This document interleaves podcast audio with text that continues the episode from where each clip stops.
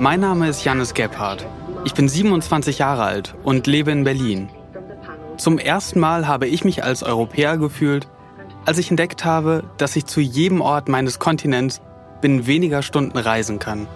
Das war vielleicht nicht besonders umweltfreundlich, aber ich habe Freunde gewonnen und eine Ahnung davon, dass wir alle zusammenhängen. Irgendwie.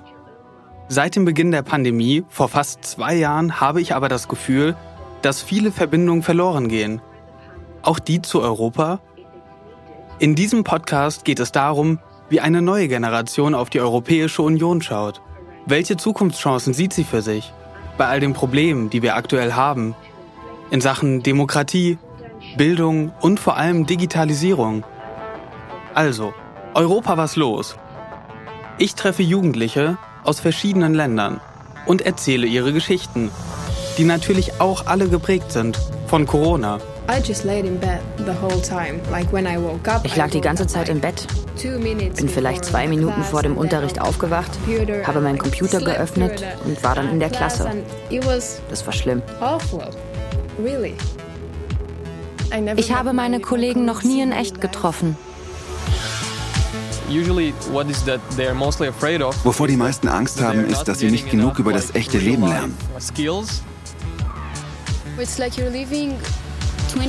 Es ist, als würdest du vor 20 Jahren leben und jemand hat dir einen Internetrouter geschickt.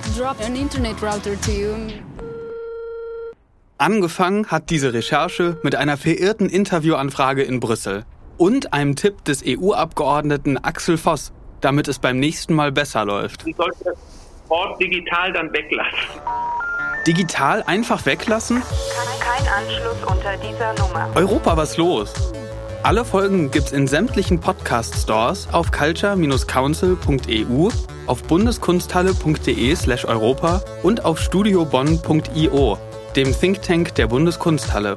Eine Produktion von culture-council.eu und Studio J.